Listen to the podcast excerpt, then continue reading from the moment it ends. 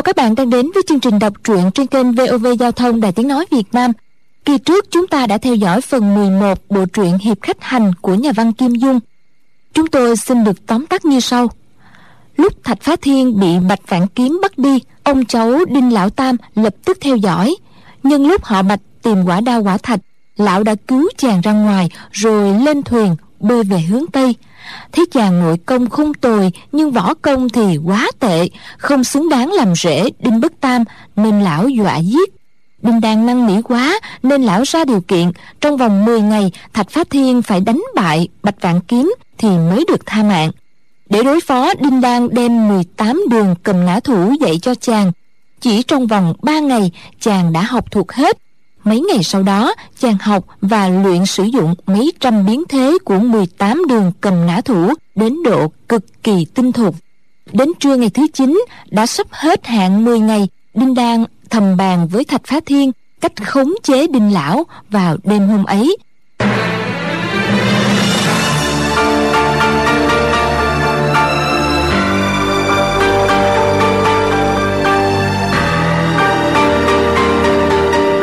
Vào lúc hoàng hôn lão thuyền phu đã neo thuyền vào bờ sông cạnh một thị trấn nhỏ.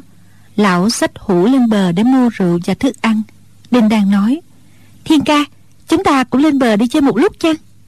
Thạch phá thiên nói phải đó. Đinh đang bèn dắt tay chàng lên bờ tha thẩn cất bước. Thị trấn này nhỏ bé chỉ có tám chín chục nhà đến hơn mười nhà là dân chài lưới. Hai người vào tới đầu thị trấn đưa mắt nhìn quanh thấy bốn bề chẳng có một ai. Thạch phá thiên nói bây giờ gia gia đang ngủ vùi trong khoang thuyền chúng ta hãy chạy trốn ngay đi. Chàng chỉ mong được sớm cùng đinh đan trốn vào chốn thâm sơn. Đinh đan lắc đầu đáp không dễ như thế đâu dù chúng ta có chạy xa hàng mấy chục dặm gia gia vẫn đuổi kịp. Bỗng sau lưng có tiếng nói ồ ồ cất lên dù các người có chạy xa hàng mấy ngàn dặm mấy vạn dặm thì bọn ta vẫn đuổi kịp. Thạch phá thiên cùng đinh đan quay đầu nhìn lại. Thì thấy hai tên đại hán tử từ sau bụi cây đi ra toét miệng ra cười vừa hung dữ vừa khả ố. Thạch phá thiên nhận ra hai gã này chính là hô diên dạng thiện và văn dạng phu ở phái tuyết sơn. Chàng không khỏi sửng sốt, trong lòng ngấm ngầm kinh hãi. Khi bọn đệ tử phái tuyết sơn phát giác ra hành tung thạch phá thiên trên sông trường giang rồi động thủ trên thuyền. Một tên đã bị trọng thương. Bạch dạng kiếm nhận được tin này, liền phái bọn sư đệ chia hai đường thủy bộ truy đuổi đến đây. Hô diên dạng thiện cùng dân dạng phu đi ngựa theo ngược dòng sông, trông về hướng tây mà đuổi. Không ngờ lại chạm trán thạch phá thiên tại thị trấn nhỏ này. Hô diên dạng thiện vốn là người tính toán kỹ lưỡng, cho rằng bọn mình, hai người chưa chắc đã là đối thủ của thằng lõi họ thạch này hắn đã định theo lời dặn của bạch sư huynh phóng pháo hiệu lên không để cấp báo. Không ngờ văn dạng phu nóng tính, không nhẫn nại được, liền la ó om sòm. Đinh đan kinh hãi nghĩ thầm. Hai gã này là đệ tử phái tuyết sương, chẳng hiểu bạch dạng kiếm có quanh quẩn ở gần đây không? Nếu hắn mà ló mặt ra, nhất định gia gia sẽ bắt thạch lan phải động thủ với hắn thì hỏng bét. Nàng đưa mắt nhìn hai gã rồi nói, chúng ta đang nói chuyện riêng ai bảo các ngươi chỏ miệng vào?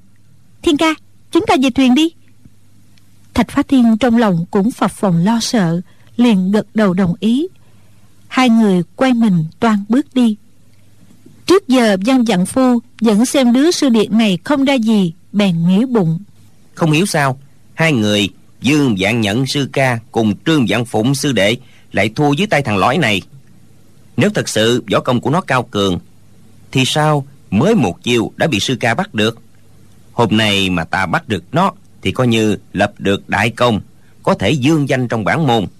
Gã liền quát hỏi. Các ngươi chạy đi đâu? Thằng lõi họ thạch kia biết điều thì đi theo chúng ta. Gã vừa quát tháo vừa phóng tay trái ra chụp xuống vai thạch phá thiên.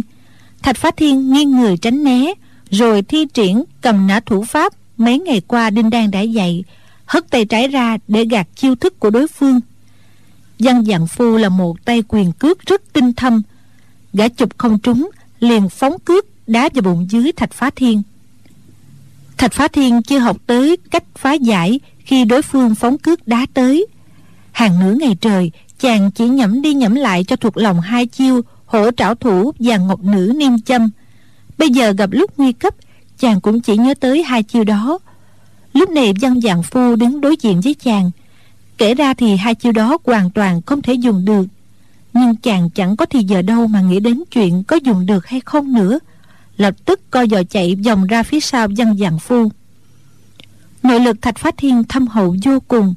Dĩ nhiên chàng chuyển mình cực kỳ mau lẹ, tránh khỏi phát cướp của văn dạng phu, rồi tay phải sử chiêu hổ trảo thủ, chụp vào quyệt linh đài tay trái sử chiêu ngọc nữ niêm châm, chụp vào quyệt quyền khu đối phương. Nội lực chàng vừa truyền vào, văn dạng phu khẽ rung lên một cái, rồi nhũng người lăn ra. Hô diên dạng thiện đang muốn xông vào giáp công, đột nhiên thấy thạch phá thiên dùng thủ pháp cực kỳ tinh diệu, chụp được quyệt đạo trọng yếu của sư đệ, thì trong lòng vừa nóng nảy, vừa hoang mang đến cực điểm. Gã không kịp rút trường kiếm dội phóng quyền đánh vào lưng thạch phá thiên. Vì nóng lòng cướp diện cho sư đệ, gã đã dẫn đến 10 thành công lực vào thoi quyền này. Chỉ nghe một tiếng bình. Sau đó là mấy tiếng răng rắc. Cánh tay trái gã đã bị gãy. Thạch phá thiên chỉ cảm thấy sau lưng hơi đau một chút. Lúc chàng buông dân dạng phu ra, thì thấy người gã co rúm lại như một đống thịt không nhúc nhích được. Rồi nắm vai gã lật lên nhìn thì thấy hai mắt gã trợn ngược vẻ mặt nhìn rất khủng khiếp. Thạch phá thiên hốt quảng la lên. Trời ơi nguy rồi. Đinh đinh đang đang. Gã gã tại sao lại bị co rúm? Chẳng lẽ chẳng lẽ gã chết rồi ư? Đinh đang mỉm cười nói. Thiên ca thiên ca xử hai chiều đó rất tốt. Chẳng qua trong lúc hoang mang nên tư thế hơi khó coi một chút. Gã trúng phải đòn cầm nã như thế tuy không thể chết được nhưng khó lòng tránh khỏi tàn phế chân tay phải chữa trị nửa năm một năm mới khỏi được. Thạch phát thiên rất đổi kinh ngạc chàng vội nâng văn dặn phu dậy và nói ta thật là thật là có lỗi. Ta ta thực tình không cố ý đã thương ngươi. Làm thế nào bây giờ? Đinh đinh đang đang muội phải nghĩ cách để chữa trị cho y chứ. Đinh đang đưa tay ra rút lấy thanh trường kiếm đeo bên mình văn dạng phu rồi nói huynh muốn hắn đỡ phải đau khổ ư? Chuyện đó thì dễ lắm. Chỉ chém một nhát là xong. Thạch phá thiên rồi nói. Không được. Hô diên dạng thiện tức giận mắng. Hai đứa tiểu yêu vô sĩ này đệ tử phái tuyết sơn thà chịu chết chứ không chịu nhục. Hôm nay sư huynh đệ ta đã bại dưới tay người vậy người hạ thủ giết chúng ta đi. Còn nói những câu chọc tức làm chi thạch phá thiên chỉ sợ đinh đinh đang đang chém chết văn dạng phu vội giật lấy thanh trường kiếm ở trong tay nàng cắm phập xuống đất rồi nói đinh đinh đang đang chúng ta mau về thuyền đi. Nói rồi chàng kéo tay áo của nàng ba chân bốn cẳng chạy về thuyền. Đinh đang nói giang hồ vẫn đồn đại ban chúa ban trường lạc ác độc vô cùng giết người không chớp mắt mà sao hôm nay chàng lại rụt rè đến thế câu chuyện vừa rồi thiên ca không được nói hở cho gia gia biết. Thạch phá thiên nói được rồi ta không nói. Đinh đinh đang đang. Nàng bảo y y thật sự thành người tàn phế rồi ư? Đinh đang nói thiên ca đã chụp trúng hai đại quyệt mà không làm cho gã thành người tàn phế. Thì 18 đường cầm nã thủ pháp của nhà họ đinh ta còn dùng làm gì được nữa? Thạch phát thiên hỏi thế sao đinh đinh đang đang lại bảo ta dùng hai chiêu thức này để chụp vào gia gia đinh đang mỉm cười đáp. Chàng ốc ơi, gia gia chúng ta là hạng người nào? Gia gia đâu có phải như mấy cái bị thịt phá tuyết sơn này. Nếu thiên ca may mà chụp trúng hai quyệt đạo này của gia gia có vận dụng nội lực tối đa, thì cũng chỉ khiến cho gia gia khó bề cử động trong hai ba giờ thôi. Chẳng lẽ quỳnh đủ sức đánh cho gia gia tàn phế hay sao? Thạch phá thiên nghĩ đến dáng vẻ rất dễ sợ của dân giàn phu, cứ áy náy mãi trong lòng đêm đó chàng cứ mơ hồ nửa tỉnh nửa mê. Đến nửa đêm, quả nhiên nghe thấy đinh đan la quảng trong khoang thuyền. Gia gia, xin gia gia tha mạng cho thạch lan, đừng giết chàng, đừng giết chàng. Thạch phá thiên đứng phắt dậy, đi vào trong khoang. Chàng trong lờ mờ, thấy đinh đan ôm chặt đinh bất tam, miệng không ngớt kêu la. Gia gia, đừng giết thạch lan. Thạch phá thiên đưa hai tay ra, toan chụp xuống sau lưng của đinh bất tam nhưng chàng đột nhiên nhớ tới cảnh tượng dân dạng phu co rúng người lại khổ sở vô cùng nghĩ bụng. Nếu mình mà chụp xuống khiến cho gia gia cũng biến thành tàn phế thì thật là có lỗi. Ta nhất định không làm thế đâu. Chàng nghĩ vậy rồi từ từ ra khỏi khoang thuyền ôm đầu nằm ngủ tiếp. Đinh đàn thấy thạch phá thiên chạy vào khoang thuyền phối hợp hành động rất chính xác đã mừng thầm trong dạ. Ngờ đâu chàng ngần ngừ một chút rồi bỏ đi nàng thấy mình sắp thành công mà lại thất bại. Trong lòng không khỏi vừa lo lắng, vừa giận dữ. Thạch phá thiên về đến đằng lái thuyền, trống ngực đánh thình thình. Lát sau, chàng bỗng nghe tiếng đinh đan la lên. Trời ơi, gia gia, sao cháu lại ôm lấy gia gia thế này? Cháu cháu vừa nằm mơ thấy ác mộng. Cháu mơ thấy gia gia phóng trưởng đánh chết thạch lan. Cháu cầu xin gia gia gia gia tha mạng cho chàng. Gia gia nhất định không chịu tạ ơn trời phật. Đây chỉ là một giấc mơ. Chàng lại nghe đinh bất tam nói. Người nằm mơ thì cũng vậy mà không nằm mơ thì cũng vậy. Ngày mai đã là ngày thứ mười. Ta thử chờ nốt hết ngày mai xem có tìm được bạch dạng kiếm rồi mới đánh bại hắn hay không. Đinh đan thở dài nói. Cha biết thạch lan không phải là thằng ngốc. Đinh bất tam nói. Đúng đó nó có lương tâm rất tốt. Nhưng ta lại xem, người nào có lương tâm là ngu dại, là si ngốc, là đáng chết. Ôi, dùng hố tráo thủ, chụp vào quyệt linh đài, dùng ngọc nữ niêm châm, nắm lấy quyệt quyền khu. Thật là diệu kế, thật là diệu kế. Nhưng kẻ nào mà có lương tâm không chịu hạ thủ, thì chính là thằng ngốc. Thằng ngốc thì đang chết mấy câu nói từ trong khoang thuyền đưa ra ngoài chẳng những lọt vào tai đinh đan mà cả thạch phá thiên đang nằm ngoài sàn thuyền cũng nghe rõ.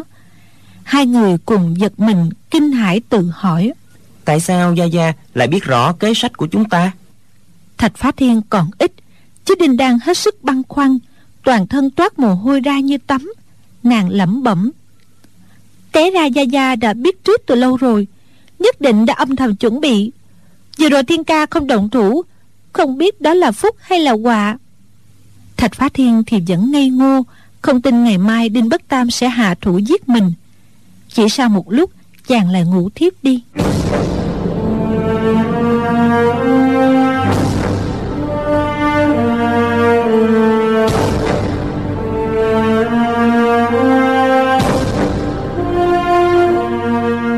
Lúc trời mờ sáng bỗng trên bờ sông có tiếng người náo loạn rồi có người la lên. Đây rồi chính là chiếc thuyền này. Có người lại hô chúng trong thuyền kia rồi đừng để lão yêu quái tẩu thoát. Thạch phá thiên nghe tiếng là ó vội ngồi dậy thấy trên bờ có đến mười mấy người kẻ cầm đèn lồng người cầm đuốc sáng rực cả một vùng chạy đến bên thuyền. Bốn năm người đi đầu nhảy giọt lên thuyền lớn tiếng quát. Lão yêu quái đâu? Lão yêu hại người trốn đâu rồi đinh bất tam chui từ trong khoang thuyền ra hét lớn. Bọn nào dám đến đây quấy nhiễu giấc ngủ của lão già? Một hán tử hét lên. Chính là hắn đây chính hắn đó. Phùng ngay đi. Hai người đứng sau anh ta lấy ra hai ống trúc nhằm đinh bất tam thục ra hai tia máu. Bọn người trên bờ quan hô ầm ĩ. Máu chó mực phùng trúng lão yêu quái rồi. Lão đừng hòng trốn được nữa thực ra hai ống máu chó đó làm sao phun trúng vào người đinh bất tam được? Lão tức giận vô cùng nhảy giọt lên lớn tiếng quát.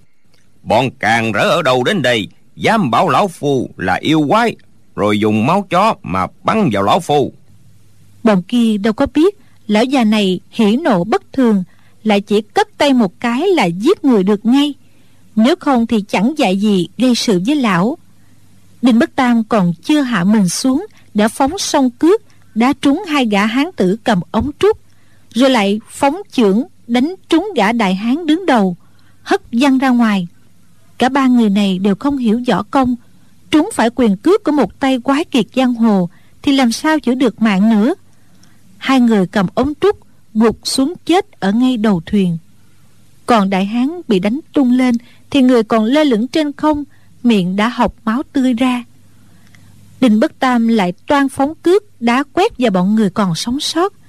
Bỗng nghe đinh đan ở phía sau lạnh lùng nói, gia gia, nhất nhật bất quá tam, một ngày không giết quá ba người. Đinh bất tam không khỏi sửng sốt, vì giận quá mà suýt nữa quên cả lời trọng thệ nghe đinh đan lao quạng, chân lão chưa đã trúng ai đã vội thu về. Mấy người kia sợ đến hồn dí lên mây, kêu la rầm rỉ lão yêu quái này ghê gớm quá.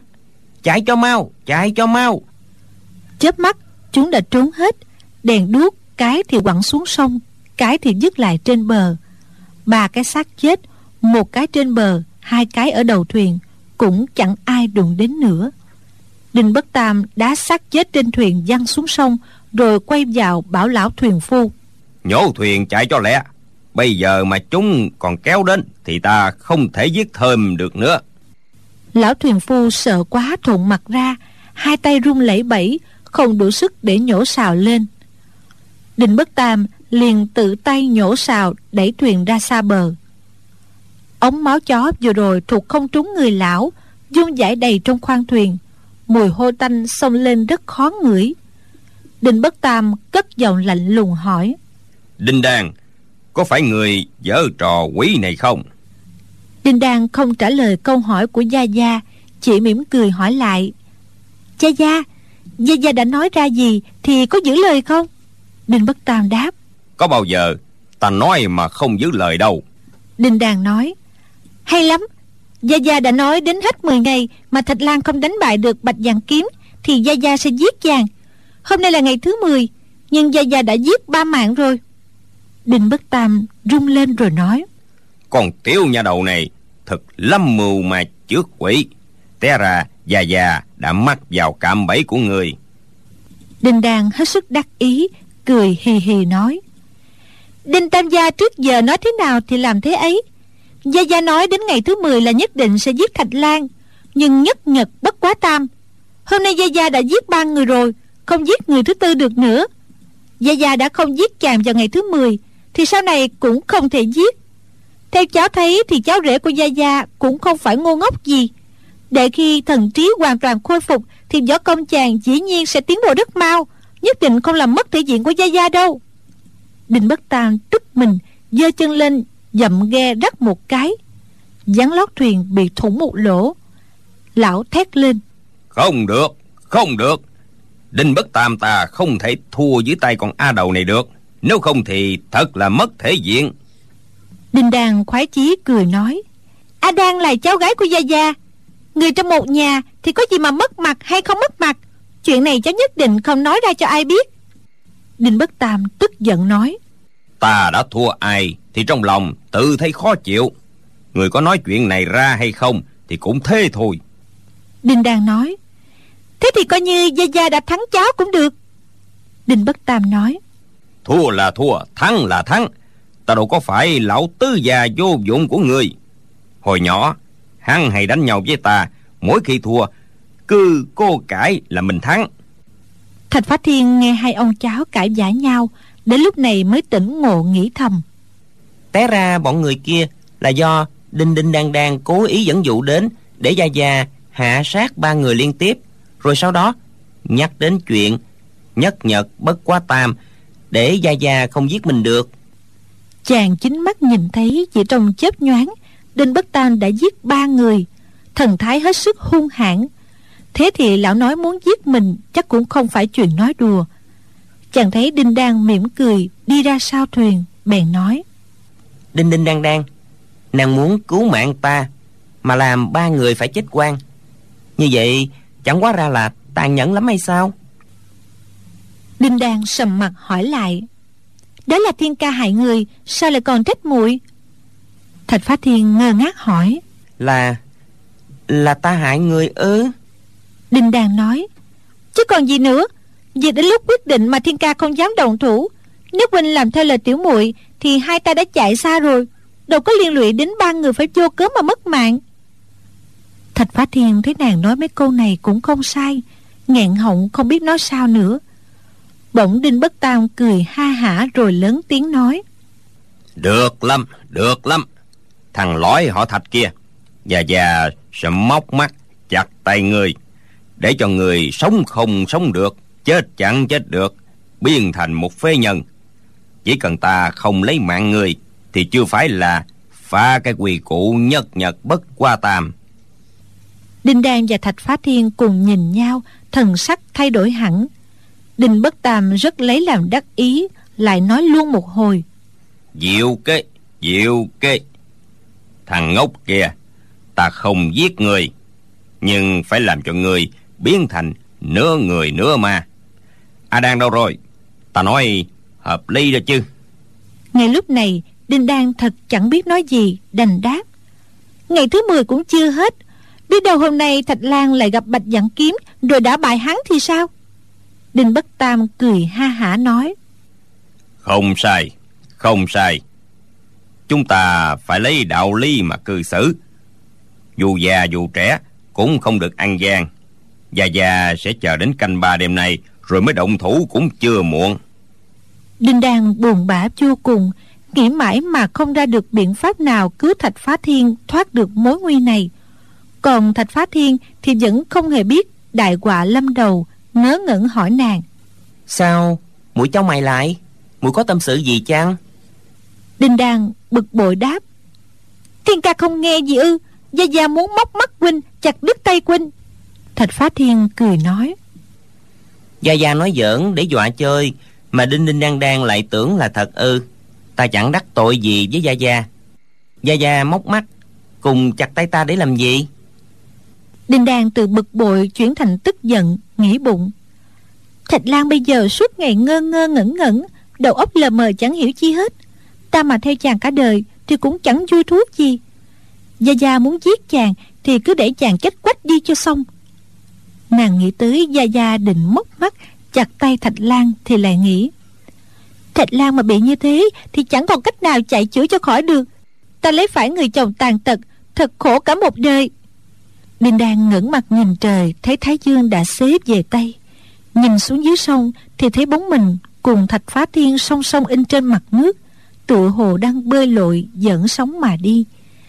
Đinh Đan quay người lại, Thấy lưng của Thạch Phá Thiên đang hướng về phía mình. Bèn dùng cầm nã thủ kiềm chế yếu quyệt trên lưng chàng. Tay phải nàng sử chiêu hổ trảo thủ, nắm lấy quyệt linh đài. Tay trái ra chiêu ngọc nữ niêm châm, chụp vào quyệt quyền khu thạch phá thiên không phòng bị chi hết, bị nàng nắm trúng quyệt đạo, lập tức toàn thân chàng nhũng ra, không nhúc nhích được nữa. Đinh đan cũng bị nội lực thạch phá thiên chấn động, người nàng bị hất ra, suýt nữa ngã xuống sông. Nàng dội đưa tay ra nắm được môi thuyền, Rồi cất tiếng mắng. Ngươi sẽ bị Gia Gia móc mắt chặt tay, Con người tàn phế như vậy Mà để sống trên đời. Dù chẳng làm cho Đinh Tam Gia mất thể diện thì Đinh Đan này cũng không còn mặt mũi trong thấy ai nữa. Chẳng cần Gia Gia động thủ, Ta tự tay móc mắt ngươi ra trước. Nàng nói xong, Tới đàn lái thuyền, Lôi ra một sợi dây rất dài, Trói chân tay Thạch Phá Thiên lại. Nàng còn lấy giải buồm quấn dọc từ vai xuống đến chân, cột chằng chịch đến tám chín vòng khắp người chàng, trông như một đòn bánh tét lớn. Lẽ ra thạch phá thiên đã bị cầm nã thủ chụp trúng quyệt đạo, thì trong một thời gian không thể nói chuyện được nhưng nhờ nội lực chàng thâm hậu nên tuy tứ chi không cử động được mà vẫn có thể lên tiếng hỏi. Đinh đinh đang đang sao nàng lại đùa dai thế?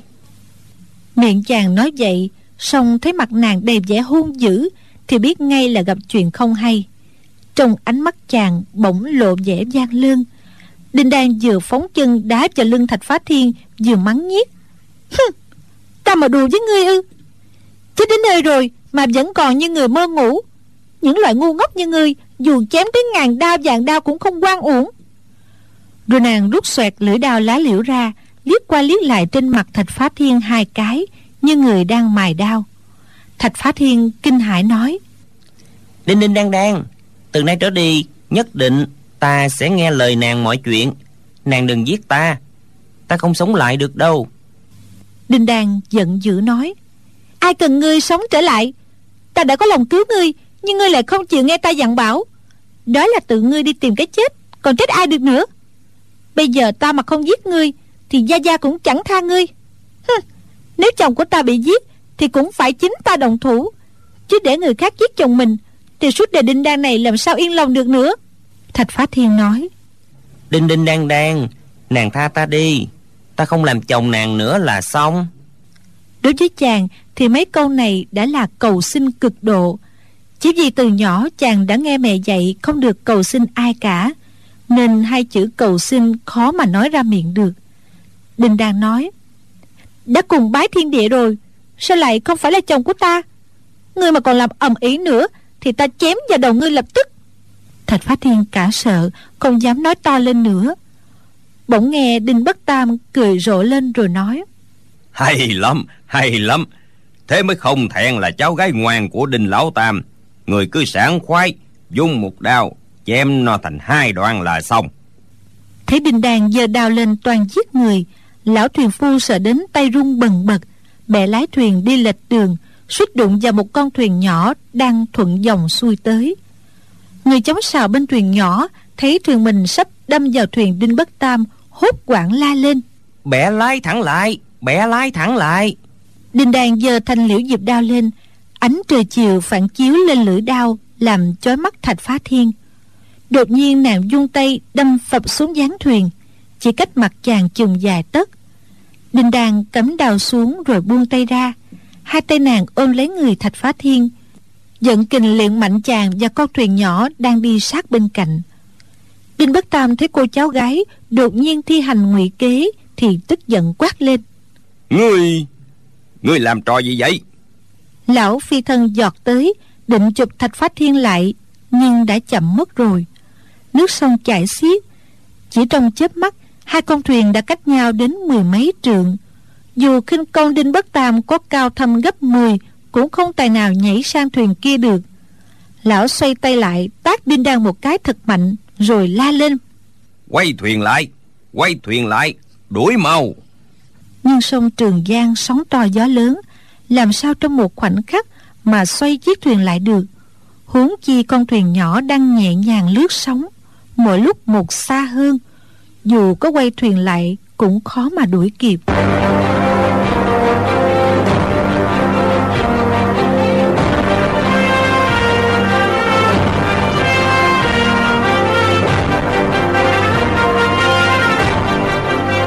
Phá Thiên, nghe gió rít bên tai rù rù. Thân thể lơ lửng trên không, lăn đi nửa vòng. Lúc rơi xuống thì nằm sấp. Người chàng rớt vào một chỗ mềm nhũng Nên chẳng đau đớn gì. Trung quanh tối đen không nhìn thấy chi hết. Chàng chợt nghe có tiếng người khẽ gọi, Nhưng thân thể không nhúc nhích được, Nên không dám mở miệng. Mũi chàng ngửi thấy một mùi thơm mang mát, Tựa như đã về tới tổng đà ban trường lạc nằm trên chiếc giường êm ấm trong phòng mình. Thạch phá thiên định thần lại một chút, quả nhiên nhận ra mình đang nằm trên chăn đệm, mặt úp vào một cái gối. Trên gối lại có một mái tóc dài của nữ nhân đang buông xõa ra. Thạch phá thiên giật mình kinh hãi la lên một tiếng, rồi chàng nghe giọng một thiếu nữ hỏi, ngươi ngươi là ai? Thạch phá thiên ấp úng, ta ta Chàng không biết đáp thế nào cho tiện. Thiếu nữ tức giận nói Ngươi tự nhiên chui vào trong thuyền của chúng ta Tất không phải là hạng người tử tế. Bản cô nương phải chém chết ngươi cho xong.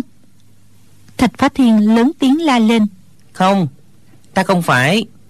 Tự nhiên chui vào thuyền này Ta bị người khác ném vào đây.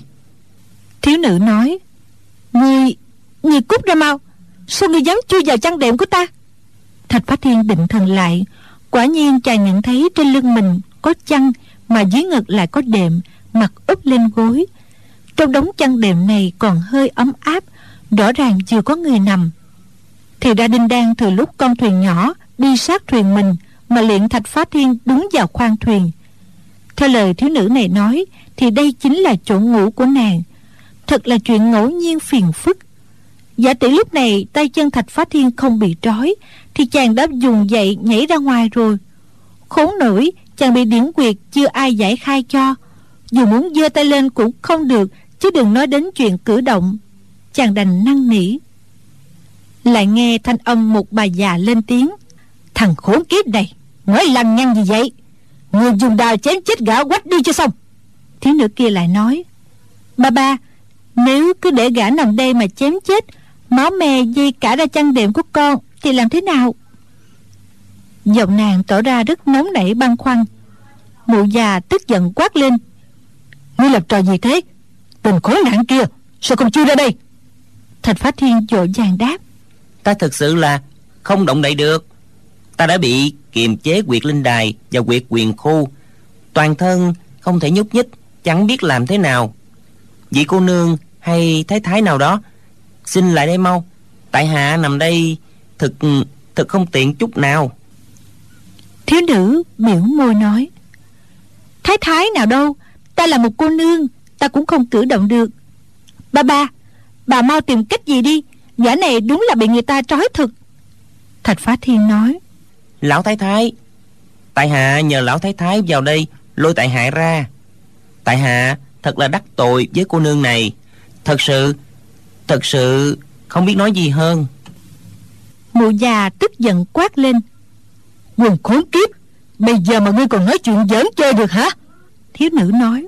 Ba ba, chúng ta kêu thuyền phu ở đằng lái vào kéo gã ra có được không? Mụ già vội nói. Không được không được. Tình hình lộn xộn thế này, làm sao để người khác thấy được? Nếu chúng biết bà cháu mình cũng không động đậy được, thì cái này cái này. Thạch phá thiên ngạc nhiên tự hỏi chẳng lẽ vị thái thái kia cùng cô nương đây cũng bị người ta trói chặt, không nhúc nhích được hay sao? Mụ già vừa tức giận vừa nóng nảy, chửi mắng luôn miệng. Quần khốn kiếp, quần khốn kiếp. Sao người không đi thuyền nào khác lại nhảy vào thuyền này? À tú, người giết phức gã đi. Chăn đệm bị dây máu thì có quan hệ gì đâu. Sớm muộn gì cũng phải giết gã thôi. Thiếu nữ nói, cháu không đủ sức để giết người nữa. Mụ già kia nói ngươi cứ dùng đao mà từ từ cứ đứt cổ họng nó là được. Quần khốn nạn này bị đứt cổ thì chắc chắn không thể sống được nữa. Thạch phá thiên rồi la lớn. Không được không được. Máu tại hạ tanh vô cùng. Chăn đệm thêm tho thế này mà để máu dơ bẩn dây vào ư. Huống chi huống chi trong chăn đệm mà có xác chết thì thật là không tốt. Bỗng nghe một tiếng rên nho nhỏ dường như cô nương này nghĩ tới trong chăn đệm có tử thi thì sợ phát run lên. Thạch phá thiên cảm mừng, lại nghe nàng nói. Bà bà, con không đủ cả sức để rút đao nữa. Thạch phá thiên nói. Cô không có sức để rút dao. Thật không có gì tốt hơn được nữa. Nếu bị cô nương giết chết, tại hạ nhất định sẽ biến thành quỷ nhập tràng nằm bên mình cô nương, lại càng khủng khiếp hơn. Lúc này còn sống tại hạ không nhúc nhích được. Khi chết đi, biến thành quỷ nhập tràng, dĩ nhiên cử động được như thường. Hai bàn tay lạnh toát như băng của quỷ nhập tràng sẽ túm chặt lấy cổ cô nương. Thiếu nữ nghe thạch phát thiên nói vậy, quả nhiên sợ hết hồn, dội la lên. Ta không giết ngươi, ta không giết ngươi. Ngừng một lúc, nàng cất tiếng gọi. Bà bà bà có nghĩ được biện pháp nào đem gã này ra không? Mụ già đáp. Ta đang nghĩ cách đây ngươi đừng nói nhiều nữa. Trời đã tối mịt, trong thuyền chẳng nhìn rõ gì hết. Thạch phá thiên tuy nằm cùng chăn đệm với thiếu nữ, nhưng may mà khi bị luyện vào, chàng nằm chạch sang một bên, không chạm tới người nàng. Trong bóng tối, thạch phá thiên chỉ nghe tiếng nàng thở rất gấp, tỏ ra vừa bồn chồn vừa sợ hãi. Đã khá lâu mà mụ già vẫn chưa nghĩ ra được biện pháp nào đột nhiên trên sông có hai tiếng sáo nổi lên lanh lảnh. Giữa đêm khuya yên tĩnh, nghe càng chói tai hơn. Tiếng sáo chưa dứt, làn gió trên sông đã đưa lại một tràng cười ha hả. Đúng là thanh âm một lão già quắc thước. Cô nương kia quẳng hốt gọi, ba ba, hắn hắn đuổi kịp đến nơi rồi, biết làm thế nào bây giờ? Mụ già hứ một tiếng rồi đáp, ngươi đừng lên tiếng nữa ta đang đề tụ chân khí. Cố làm những kinh mạch dưới chân hơi thông một tí hệ nhúc nhích được một chút là ta sẽ nhảy xuống sông để khỏi bị lão yêu quái làm nhục. Cô nương đó vội vàng nói bà bà như vậy không được đâu. Mụ già tức giận nói, ta đã bảo ngươi đừng có làm phiền ta nữa. Lúc ta nhảy xuống sông, ngươi có theo ta không? Cô nương ngần ngừ một chút rồi nói, cháu cháu sẽ chết chung với bà bà mụ già nói thế thì được. Rồi mụ im lặng không nói gì nữa. Thạch phá thiên đã hai lần nếm mùi tẩu quả nhập ma chàng nghĩ bụng. Té ra lão thái thái cùng tiểu cô nương này đều vì luyện nổi công mà bị tẩu quả đến không nhúc nhích được nữa. Địch nhân lại đuổi đến nơi giữa lúc này thì thật là khó xử. Tiếng lão già dưới hạ lưu lại vang lên. Phen này nàng muốn đấu kim cũng được, mà đấu quyền cũng được. Đình lão tứ này nhất định tiếp đón đến cùng. Tiểu thúy sao ta hỏi mà nàng không trả lời? Câu này vừa dứt, thanh âm đã gần lại thêm mấy chục trượng. Một lúc sau, bỗng nghe trên không trung vang lên mấy tiếng loảng xoảng, rồi nghe một tiếng bõm. Dường như vật gì nặng rớt xuống thuyền thì ra lúc con thuyền kia đi tới có người liền neo buộc xích sắt xuống cho thuyền dừng lại. Người thuyền phu ở đằng lái la lên. Trời ơi ai làm gì vậy? Ai làm gì vậy?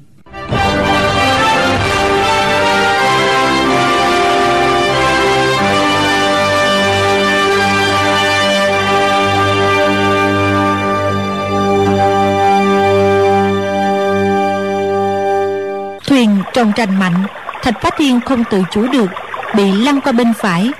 Cô nương kia cũng lăn theo tựa vào người chàng. Thạch phá thiên nói cái này cái này cô nương. Chàng định bảo cô ấy đừng tựa vào người mình nhưng nghĩ lại cô ta cũng không nhúc nhích được chẳng khác gì mình nên chàng đang nói dở câu liền ngừng lại. Tiếp theo chàng cảm thấy mũi thuyền chuối xuống có người nhảy qua thuyền mình. Con thuyền lại trồng trành một lúc rồi mới ổn định. Lão già đứng ở mũi thuyền lên tiếng nói. Tiểu thúy ta đã đến đây. Chúng ta có động thủ ngay không? Người thuyền phu ở đằng lái la lên. Lão làm gì mà quấy rối ghê thế? Cả hai con thuyền bị đắm hết bây giờ. Lão già tức giận mắng. Người có câm miệng lại ngay không? Lão rút neo lên rồi quăng ra. Hai con thuyền lại trôi băng băng theo dòng nước người thuyền phu thấy lão thần lực ghê người cái neo quấn xích sắt nặng đến hàng trăm cân mà lão kéo phăng phăng coi nhẹ như không liền sợ cứng lưỡi không dám nói gì nữa. Lão già mỉm cười nói tiểu thúy ta cứ ở đầu thuyền đợi nàng. Nàng nằm trong khoang định ám toán ta ta không bị lừa đâu. Thạch phá thiên nghe lão nói vậy thì yên tâm được một chút nghĩ bụng. Lão chưa vào khoang thuyền thì lúc nào hay lúc ấy. Nhưng sao chàng lại nghĩ thầm? Kéo dài thời gian chưa chắc đã hay. Bà già kia mà ngưng tụ chân khí được là lập tức cấp tiểu cô nương này nhảy xuống sông tự vẫn lúc này tai nàng đang kề vào miệng thạch phá thiên chàng khẽ bảo cô nương cô bảo bà già đừng nhảy xuống sông. Thiếu nữ nói bà bà bà bà không chịu đâu lão nhân gia nhất định phải nhảy xuống sông. Lúc đó nàng cảm thấy quá đau lòng, không nhịn được nữa, phải để nước mắt chảy ra, ướt cả mặt thạch phá thiên. Rồi cô nghẹn ngào nói, xin xin lỗi, nước mắt của ta đã đất trúng mặt ngươi rồi. Thì ra cô nương này là người văn nhã nhặn, hiểu lễ nghĩa. Thạch phá thiên khẽ thở dài rồi nói, cô nương bất tất phải khách khí mấy giọt nước mắt đó ừ, có gì đáng kể đâu. Nàng vừa khóc vừa nói. Ta cũng không muốn chết. Chân lão đứng ở đầu thuyền kia hung dữ lắm? Bà bà bảo là thà chết đi còn hơn để lọt vào tay lão. Ta ta để nước mắt chảy vào mặt ngươi thật lấy làm ấy nấy ngươi đừng giận ta nha. Vừa lúc ấy bỗng nghe trên sạp thuyền có một tiếng bịch nhẹ nhẹ. Đầu khoang thuyền kia có một bóng người ngồi. Thạch phá thiên trước thì nằm sấp mặt úp xuống gối. Nhưng vì thuyền xô nên chàng ngang người lên có thể nhìn rõ. Giờ trông thấy người ngồi ở đó trống ngực thạch phá thiên đập thình thình. Chàng rung giọng nói cô cô nương bà bà của cô ngồi dậy được rồi. Cô nương à lên một tiếng. Nàng đang đối diện với thạch phá thiên nên không nhìn thấy tình hình ngoài sàn thuyền. Một lúc sau thạch phá thiên lại la lên. Lão thái thái thái thái đừng nắm lấy cô nương. Cô nương không muốn nhảy xuống sông tự tử đâu. Có ai đó không? Lại cứu người ngay. Lão già đứng ở đầu thuyền nghe trong khoang có thanh âm một chàng trai trẻ thì hết sức ngạc nhiên bèn hỏi. Gã nào la ó om sòm vậy? Thạch phá thiên hô lớn. Lão bá Mau tới cứu người Lẹ lên. Lão thái thái sắp nhảy xuống sông tự tử rồi. Lão già giật mình kinh hãi Dùng chưởng hất một nửa môi thuyền lên, Đồng thời giương tay phải chụp lấy cánh tay bà lão. Bao nhiêu chân khí của bà lão Cố gắng ngưng tụ trong nửa ngày, Bây giờ lập tức tiêu tan hết. Lão già kia vừa chụp tới Mụ đã ngã lăn ra. Lão già nắm lấy mạch môn, Rồi đưa tay ra giữ lấy lưng mụ Lão thất kinh hỏi, Tiểu Thuy, Nàng luyện công bị tẩu quá ư? Sao không bảo trước Mà cứ găng gượng chống cự? Bà lão thở hổn hển nói Buông tay ta ra Mặc kệ ta Cút mau đi. Lão già nói Kinh mạch của nàng chạy ngược đường hết sức nguy hiểm. Nếu không sớm chữa trị Thì e rằng E rằng sẽ thành tàn phế. Để ta giúp nàng một tay.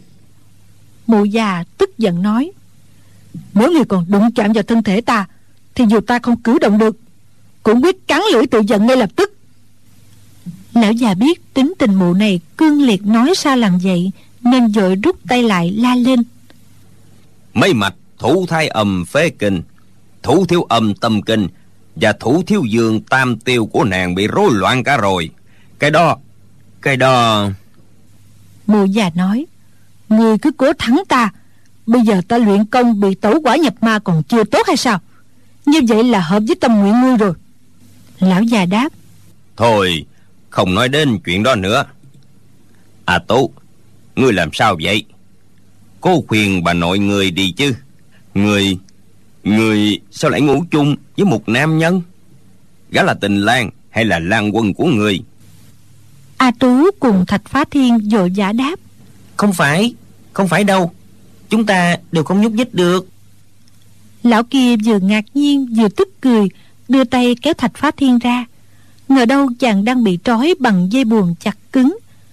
Không co duỗi gì được Bị lão lôi từ trong mình ra như một cây gỗ. Lão kia thấy vậy giật mình Không hiểu chi hết. Nhưng định thần nhìn rõ Lại liền nổi lên cười ha hả nói. À Tú Đây có phải là Tết đoàn ngọ đâu Mà người giấu một đòn bánh tét lớn trong chăng A Tú rồi đáp. Không phải Gã ở ngoài bay vào đây Không phải ta giấu gã đâu Lão già cười hỏi.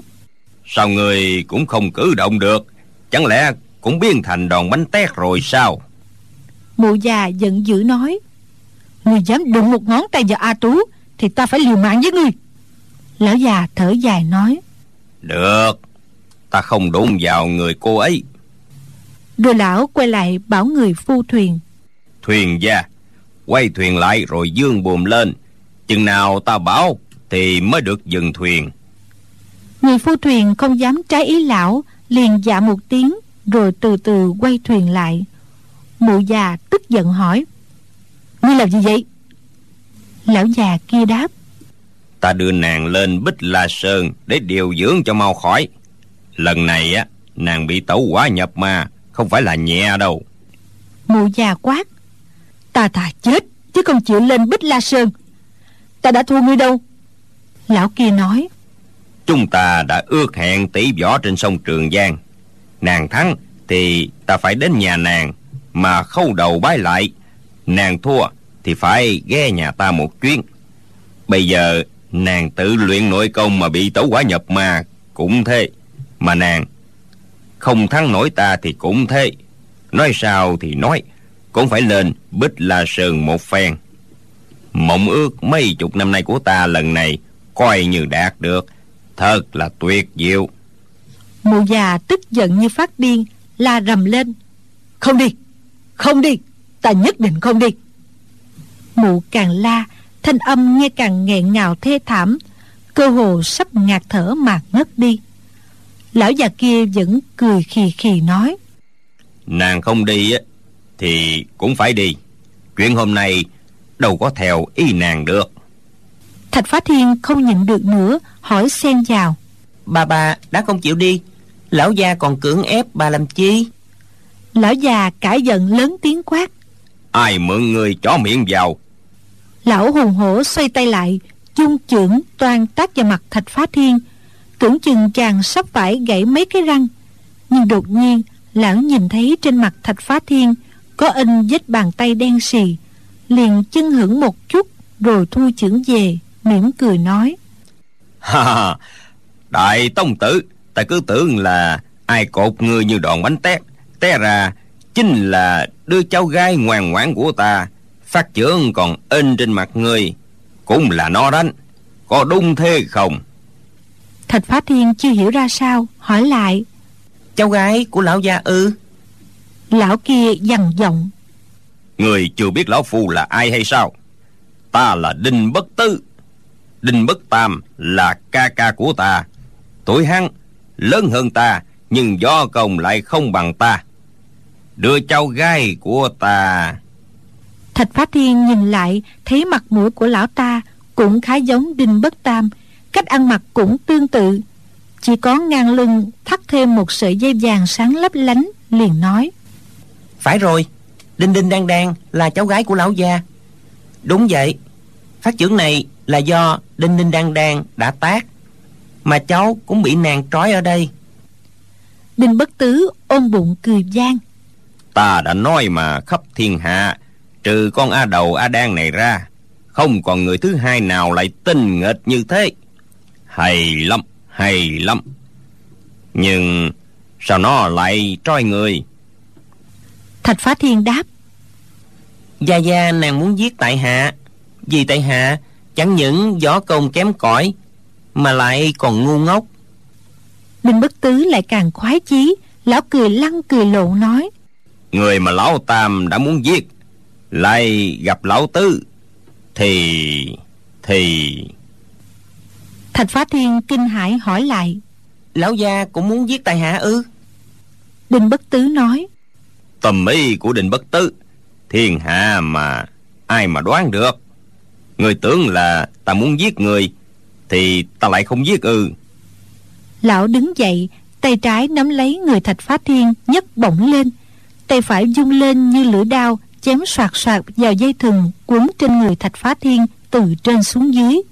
Mấy chục dòng dây cột buồm lập tức bị cắt thành từng khúc. Lưỡi đao thật e rằng cũng chưa sắc bén đến thế. Thạch phá thiên trầm trồ khen ngợi. Lão gia thủ pháp của lão gia lợi hại quá. Cái đó kêu bằng cái gì vậy?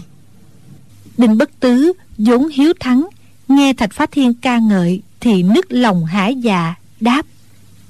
Công vụ đó dĩ nhiên là phi thường.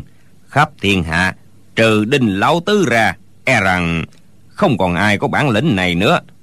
Cái công phu này gọi là lúc này mụ già đã hồi tỉnh nghe đinh bất tứ ba qua khoác lác liền cười lạc nói Hừm, đúng là mèo khen mèo dài đuôi.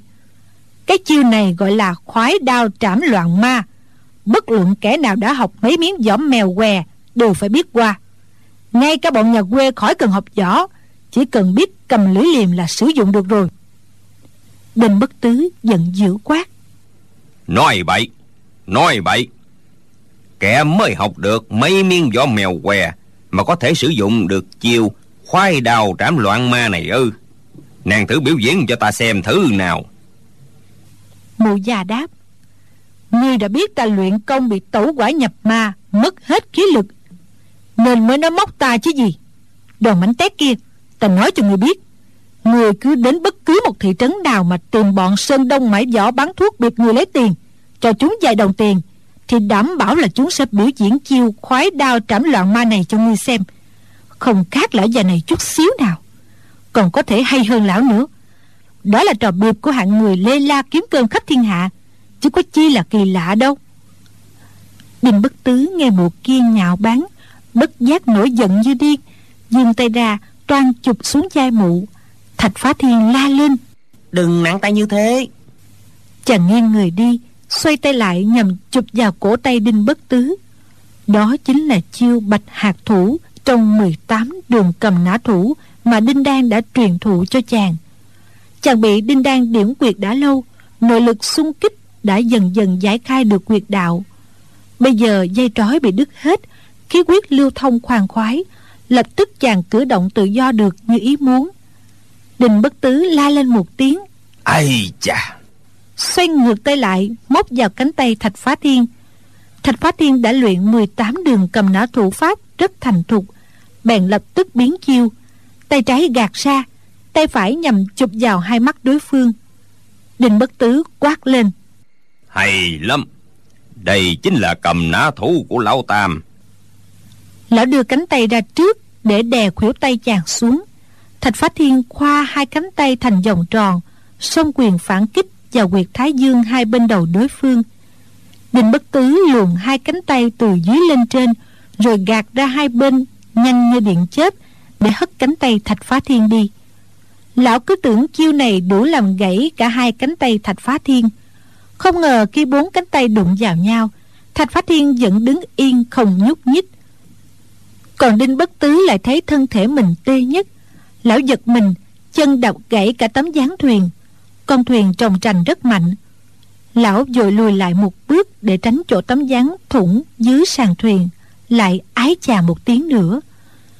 Đinh bất tứ lần trước đã la lên một tiếng vì ngạc nhiên, không hiểu sao thạch phá thiên lại biết thi triển 18 đường cầm nã thủ của nhà họ đinh. Nhưng khi động chạm vào hai cánh tay của thạch phá thiên, rồi phải lui lại một bước, lão lại la lên một tiếng làm gì kinh hãi thực sự nhận ra nội lực chàng thanh niên này thâm hậu vô cùng vô tận. Vừa rồi lão đánh ra một đòn, tuy chưa quy động toàn lực, nhưng đối phương thản nhiên vô sự mà chính mình phải lùi lại loạn choạng, dẫm gãy cả gián thuyền. Như vậy chẳng khác nào mình đã thua một chiêu. Lão tự hỏi, gã này bản lãnh ghê gớm đến như thế nào mà bị đinh đinh đàn đàn bắt trói được? Sao gã lại bị nó đánh trúng một chưởng? Trong lòng lão nảy ra không biết bao nhiêu nghi vấn. Mụ già cũng không kém phần kinh hãi, có lẽ còn ngạc nhiên hơn cả đinh bất tứ. Nhưng mụ thấy có cơ hội để mỉa mai lão, lập tức khoái chí, cười ha hả nói, ngay một thằng nhóc này mà lão cũng cũng lúc đó, hơi thở của mụ không được thông suốt, không thể nói tiếp được nữa. Đinh bất tứ tức giận nói nàng đừng ấp úng nữa. Để ta nói giúp cho.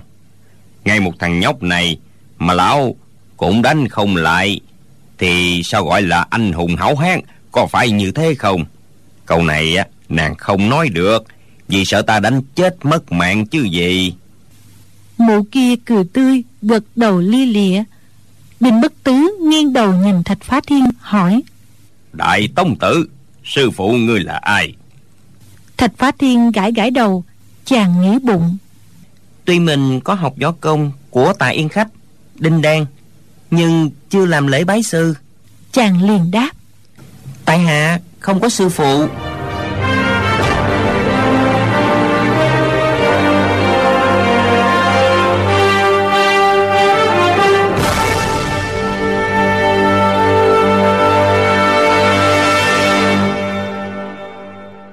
Thưa quý vị và các bạn, Đinh Đan có thêm kế sách gì để giúp cẩu tập chủng thoát chết? Mời quý vị theo dõi tiếp vào chương trình đọc truyện kỳ sau nhé. Bây giờ thì xin chào tạm biệt. Chúc quý vị ngủ ngon.